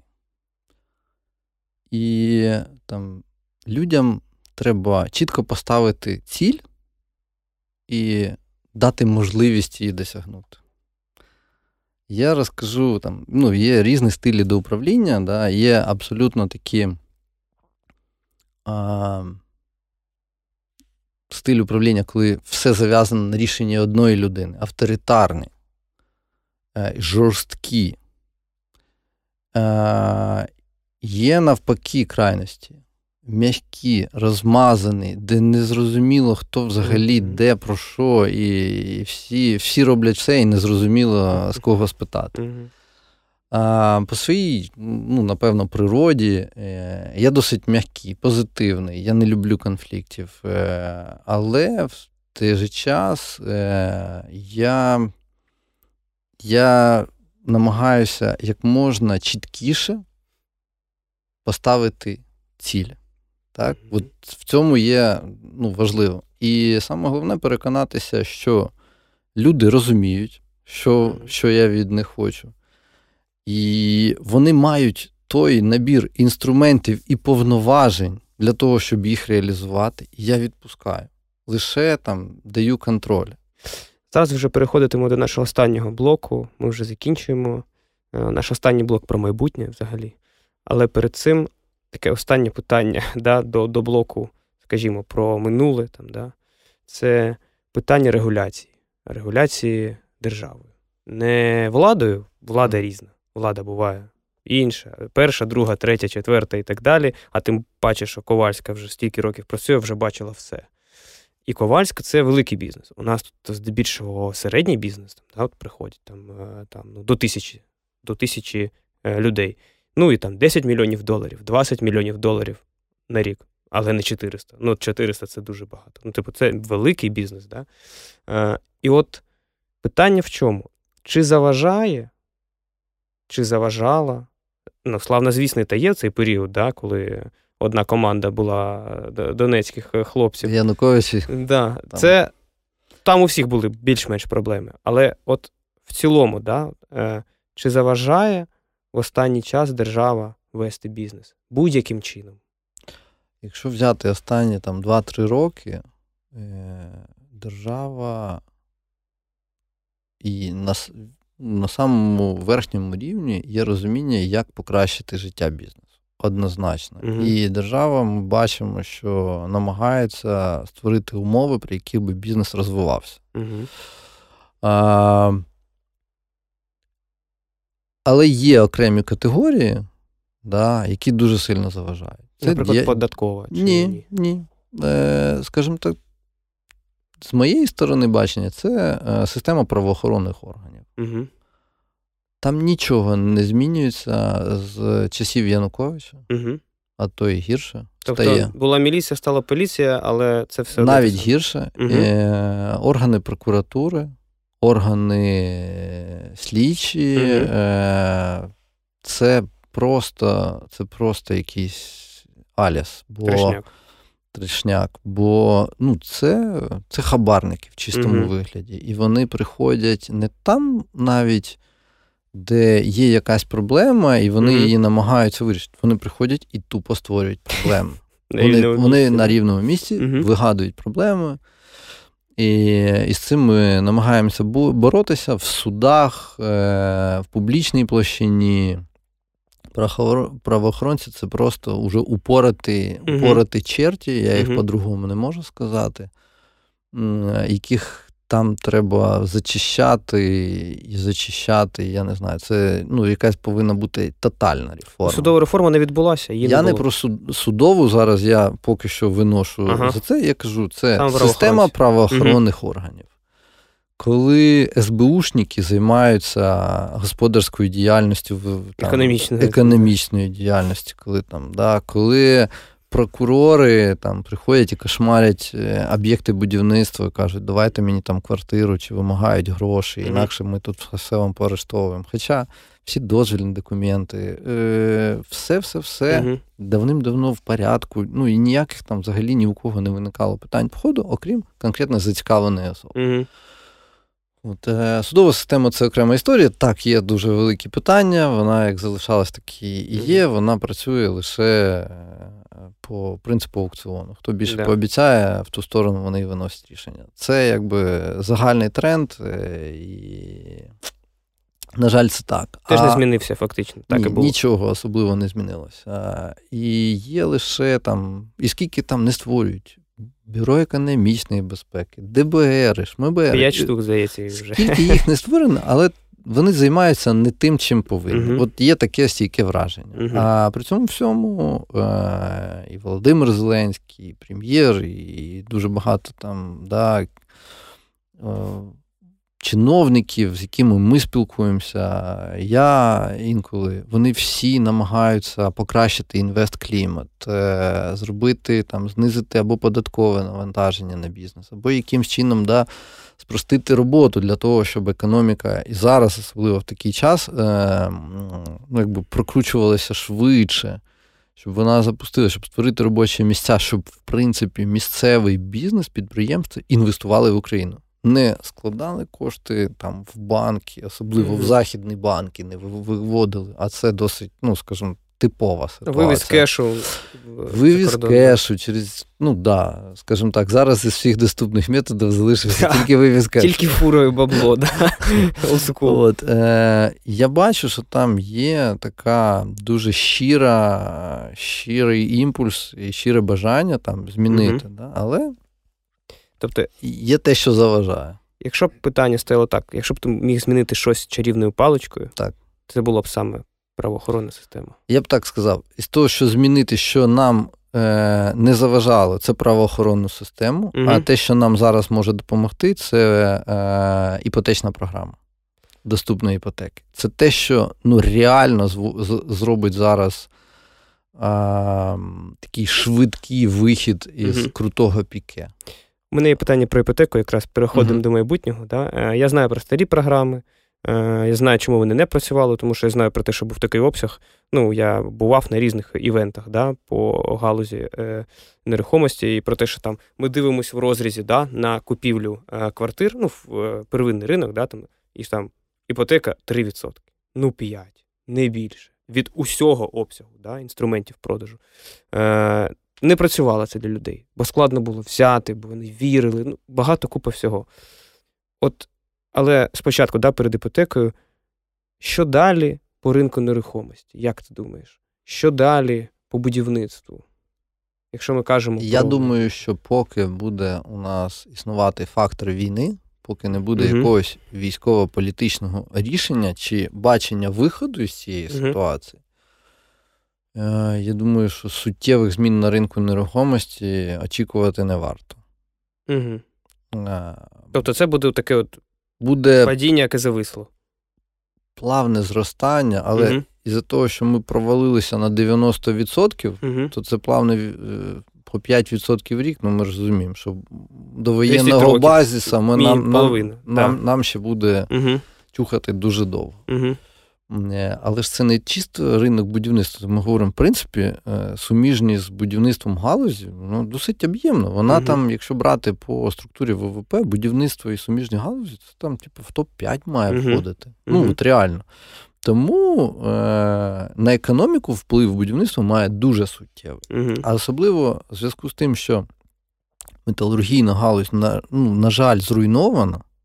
Тому що Азовсталь був головним. Азовсталь, ми говоримо, гірничо-збагачувальні там комбінати різні угу. і так далі, і так далі, які працювали якби в цій системі там хімічна промисловість там досить Теж сильно Донбас. постраждала, угу. або Донбас, або енергоносії, вартість і зараз там да, газу Для і, бізнесу, і відсутність там енергі... угу. енергетичного вугілля. Ну тобто дуже багато тих експортних е, галузей вони зараз дуже сильно постраждали і просіли. Угу. Відповідно, зраховуючи по потенціалу, то потенціал будівельної галузі він може бути в топ-3 вже. Угу ну, як е, для того, щоб стати локомотивом. Тобто залишається аграрка, IT, там машинобудування, зрозуміло. Ну, IT ну, все одно 4 мільярди, ну 5. Ну окей, хорошо. Давай винесемо. Угу. Її дуже важко порахувати, IT, угу. бо вона розмазана. да? Ну, Немає якоїсь. Там до 5%. Це точно там сильно менше, знаєш, окей. за нерухомість і аграрку, яка там ну, ну прям велика. Окей, ми беремо аграрка, вона угу. велика, металургія, вона велика, але дуже суттєво зменшилась. Да? А, Машинобудування. Ну, важке там різне, у нас досить значне. Будівництво. Будівництво, да. Тому е, на будівництво треба робити ставку, і я вважаю, що вихід, якщо от знаходиться там, да, певне бачення, як е, коли закінчується там, да, ця війна, нашою перемогою це однозначно, просто там питання, е, коли зараз стоїть. І нам треба дуже швидко відновлювати вже і зруйновані міста, і е, і будувати житло для там, військових, для там, переселенців. Тих, хто просто для, залишився для без просто будинку, да. навіть продовжувати будувати. І тому якби, треба інструмент. Так як економіка, загальна економіка, вона не буде відновлюватися. Настільки швидко доходи людей не зростуть, uh бізнеси ну, не не, не, не, не будуть показувати дву-трьохкратне зростання в рік, а житло і економіку треба запускати. Тому іпотечна програма uh така масштабна, яка покривала, е, по-перше за все, давала доступний інструмент в гривні. Ну, це однозначно. Типа ніяких uh-huh. валютних uh-huh. ризиків ми не маємо містити. Тобто, це повинна бути гривня, це повинен бути термін 20 плюс років, uh-huh. не 10. Ну, 10 це певний такий мінімальний порог. Я думаю, що е, тоді кількість іпотечних кредитів буде в два рази менше. Okay. Ну, от реально, там 20 років. Відсоткова ставка повинна, ну, от якщо брати на зараз не більше, ніж 5%. Я чув нуль для військових Диві... і тих, хто втратив житло. Е, ну, Ти не віриш? в Питання в тому, хто буде компенсувати різницю. Угу. Облікова ставка НБУ яка? 25. 25. Е, Комерційні банки видають е, кредити під 25 це мінімально. Угу. Якщо врахувати угу. іпотеку і так далі, так далі, це може бути 25 плюс, та, там, 27, 28 якби ну, ми ж розуміємо, що 28 є різниця так. між задекларованою державою іпотечною програмою, це, наприклад, 5% і 25, 20%, звідки вони беруться. Ну, Тобто держава десь повинна з чогось це. фінансувати. От. Е- і, Скоріше за все, це будуть якісь зовнішні джерела чи фонди, які будуть формувати вже, угу. і далі це буде направлятися в економіку. ЄБРР, ну, умовний там якийсь. Умовно, там, Світовий банк, е, не знаю, ще якісь донори. Угу. Бо е, органічно це буде дуже довгий процес запуску. Якщо не буде такого сильного, ну прям поштовху, це такий бустер. Угу. бустерну дозу ринку треба дати. І коли це має відбутися, як ти думаєш? Я думаю, що це повинно відбутися найближчим часом. Що роз, розроблений, ну, роз, можливо, навіть до кінця року буде анонсовано і закладено в бюджет наступного року. Бо якщо воно не буде закладено в е, видатки бюджету, ну, ця програма, чи зміни до податкового кодексу, чи формування цього фонду іпотечного. Угу. З розрахунком обсягу, да, який має виділятися на компенсацію чи, чи інший якийсь механізм, але так чи інакше, воно виражене в грошах. Так. Математика її не обманює. Її можна... треба вже закладати в угу. наступний рік. Угу з розрахунком того, що або військовий фактор буде ну, знижений його вплив mm на ринок, е, або, ну, я сподіваюся, навіть і ми положимо кінець цій війні. Тобто іпотека це надія на стимулювання ринку. Так, однозначно. Стимулювання ринку це е, коли держава створює механізм і дає можливість людям доступу, ну, створює купівельну спроможність людям. Угу. Тобто, якщо ми зараз кажемо, ти сказав, що при тих існуючих е, відсоткових ставках частка іпотеки в загальних е, в загальних продажах була 3-5%, да. не більше. В розвинених країнах частка іпотеки, аж в самих розвинених, угу. до 80%, а то там 85%. Разів ще різниця. 85% угу. угод заключаються через іпотечне кредитування. Окей. Дивимося на Центральну Східну Європу 35-40%. У нас 5%. Тобто, розумієш, що якщо mm дати цей інструмент, який об'єм ринку буде зразу? Він виросте в рази. mm Ну, тобто, ну, втричі, ринок будівництва там да, в 3-4 рази він виросте. А це значить виробництво будівельних матеріалів, створення робочих місць, податки. Ну, це все економіка, яка буде вже працювати. І я вважаю, що кожна гривня, яка от вкладеться в компенсацію відсоткової mm ставки по іпотечному кредиту, вона окупиться там в рази за там буквально 5-10 років. В рази. Дивись, тут розібралися, завершуємо. У нас подкаст називається До і після. Ми дуже багато говоримо про те, що було до, е, говоримо про те, що є зараз. Е, І багато мріємо про те, що буде після. У кожного ж свої мрії на цей рахунок. Так? Ми по-різному про це думаємо. Я, наприклад, часто уявляю або якось там подумки щось думаю, блін, ну після перемоги було б круто, щоб, наприклад, тут оце було, або отут щось було отак, а не так, як це зараз, або там було до. Тому, за принципом, знаєш, зроби собі країну, от все, про що ти мрієш, про те, якою наша країна буде після. Що, що це для тебе? Як змінимося ми, як зміниться країна? Як ти про це думаєш? Перш за все, е, не про бізнес, а про країну. Це єдина суверенна держава, яка демократична, яка вільна і яка інтегрована в світ. От в світову mm економіку, в світову культуру. А Україна це те місце, де найбільш прогресивні і трендові штуки відбуваються. Е, ми не зажаті якимись шаблонами, затиснуті.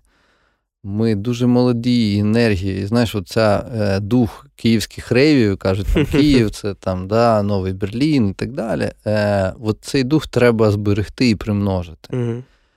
І щоб країна стала такою е, місцевою південною Кореєю, де нові технології е, розвиваються дуже сильно, е, де побудована економіка не на традиційних да, устоях. Важка промисловість. Да, А от е, більше дивитися, знаєш, коли ми там з 3G перескакуємо на 5G, угу. а в деяких країнах навіть в США ще 3G паршиво працює. От я про це. Розумію. Технологічність, інноваційність. Так, інноваційність. І м, там, де ми б е, могли ну, пропагувати, чи там, де б проростала культура і така дуже прогресивна молодь. Е, Ну і зрозуміло, я б дуже хотів, щоб наше населення не скорочувалося, а зростало, mm де б зростали е, міста і розвивалися не тільки Київ, а й е, а і середні і малі міста. Це дуже класно взагалі.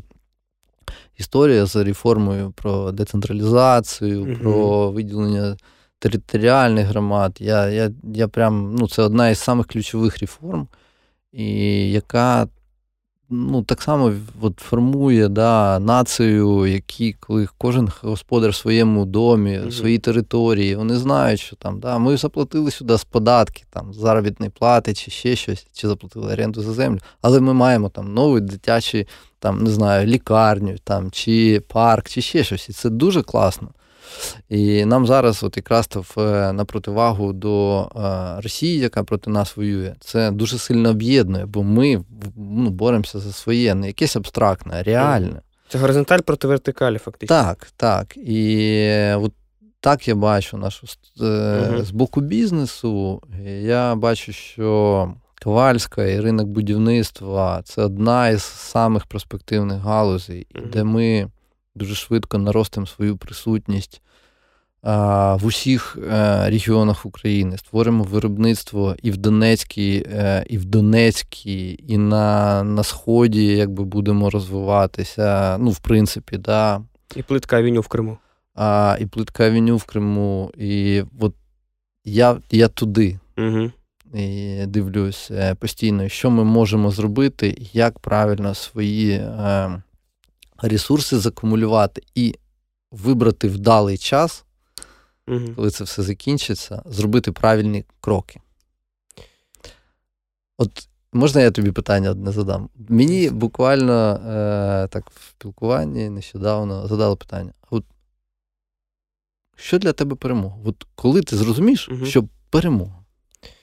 Е, я думаю, тут ну, є є різні виміри. Я, ну, Саме в тому, що є перемога, бо перемога може бути дата. Вона може бути символічною. Так, вона може бути символічною. Може бути дата, нам призначить, що не в моменті ми всі такі, о, у нас перемога. Для тебе особисто. Да, тобто я я думав про це в багатьох вимірах. Я ось до чого. Я дуже багато про це думав. Я бачу це поверненням людей. Тобто для мене перемога це повернення людей. Це коли е, всі повернуться до своїх родин. Або хтось ну, не повернеться, на жаль, бо він загинув, але е, родини е, загиблих, наприклад, е, зможуть достойно поховати своїх родичів і розуміти, що все скінчено. Вони вони внесли там, да, це їх внесок, але все скінчено. Більше не буде смерті. І для мене це про це. Тобто я все одно бачу якусь дату. У нас буде якийсь день, ми його визначимо для себе, ми будемо його святкувати. Це буде день перемоги для декількох поколінь. Це буде абсолютно нова історія. Але якщо от на рівні відчуттів, то це саме про те, що люди повернуться додому. Люди повернуться, ті, які живуть в Харкові, Києві, Львові до Донецька. В них колись забрали дім люди повернуться в Криму. Я коли зараз кажу, ми на мурахи, тому що ну, я це. Я, в принципі, 8 років так про це думав, але тепер це вже без цього ніяка перемога вже не станеться. Тобто, якби якщо люди не повернуться додому, то не буде перемоги. У мене так само був такий символізм, що я кажу, що воно все починалося з того, що у нас забрали Крим, да, де у нас там були якісь дитячі спогади, як ми там да, відпочивали, чи хтось там. Е- не знаю, в спортивних лагерях були і так далі. У мене у нашої родини е, був будинок в Алушті. Угу. І от з моменту 14-го року ми ні разу не були, і цей угу. будинок так там і, і залишився е, без нікого. І от для мене це так. Символічно, що перемога для мене буде от внутрішня перемога, буде тоді, коли я повернусь до свого будинку в Алушті. А я першим ділом поїду в Коктебель. Для мене Коктебель це моє місце в Криму. Я там, я не можу сказати, що Алушта мене там сильно надихає, mm але це більше таке місце, яке буде означати, що Крим Крим повернувся. Ми ми це все скінчилось, і я можу дійсно там да, згадати і відчути цей запах цих кіпарісів, mm моря. Це все таке дуже рідне, але давно забуте. Наостанок. У нас аудиторія, да, вона там 3 тисячі слухачів. Да? Це дуже нішова аудиторія, бо ну, уявляєш, 3 тисячі людей слухають про бізнес, про показники, про все. Дві години. Да. І фінальний завжди там трошечки є, там мінімальні правочки, фінальний година 30. Тобто люди слухають mm-hmm. година 30 зазвичай. І завжди прошу наостанок дати їм якийсь меседж. Якби вони зараз перед нами сиділи, то це була б дуже велика ну, фізично аудиторія, там, ну, 500 людей в лайві, якби тут сиділо, вони всі шукають мотивацію, поради, там, просто піддивитися, як у кого що там, а ти як працюєш, а ми як працюємо. Тобто, це така. Ми взагалі просто надихаємо бізнес. Для цього, в принципі, я створив цю історію для того, щоб підтримати, надихнути, показати, що ми живі, ми працюємо, не зупиняйтеся ви. Якби ти міг от щось таке от наостанок сказати цим людям, що б ти сказав їм? Я б сказав їм дійте, от постійно дійте. Угу. Робіть щось, не зупиняйтесь ні в якому разі. Не... Найгірше, що ви можете зробити, це сісти, е, скласти руки і фруструвати про щось, як було колись. Ні, зараз час діяти. І як тільки це усвідомлення приходить, стає легше. По-перше, ти стаєш чимсь зайнятий, ти приносиш користь або собі, або суспільству, або своїм близьким, або бізнесу. І якби ти щось створюєш. І от це от відчуття, що треба постійно діяти, рухатися, навіть якщо ти помиляєшся, ти все рівно зрозумієш, що ти тут там помилився, звернув не туди, там, чи виправив і йдеш далі. Але угу. це саме ключове, що буде рухати нас. І за тим, коли кожен починає робити те, що він вміє, те, що він любить, те, що він може, на бекграунді, да, хлопці, наші е, наші воїни, вони будуть здобувати перемогу. І, можливо, ця ситуація вона вже далі переросте в більш динамічний розвиток і в реалізацію якихось там кожного своє, або угу. підприємство, або справа, або там якісь речі. Але нове саме, життя. Нове життя. Саме головне продовжуйте щось робити. Дійте. Сергій, дуже дякую тобі, що ти завітав до наш, до нашого подкасту е, про бізнес під час війни, що ти знайшов час для нашої аудиторії, яка е, дуже глибоко насправді слухає. Бо знаєш, це не телевізор, це не там е, півгодинки відос на Ютубі. Це люди слухають вдумливо. Це така от аудиторія подкастів. Та, Вона вона така, в неї є свої ознаки. Тому ще раз дуже дякую, що завітав. Дякую. Ми завжди дякуємо ЗСУ за те, що маємо змогу записувати це в Києві, в центрі Києва, в студії. Е, Я особисто завжди дякую президенту за те, що він з нами тут. Ну, фактично, недалеко навіть е, да, від нас знаходиться фізично, але що він на своєму місці, сіяв своєї історії, і ми кожен теж на своєму місці робимо свою справу, тому що тільки так ми можемо перемогти Ніяк і здобути. Дякую, друзі. Дякую, дякую, Денису. Почуємось. Пока.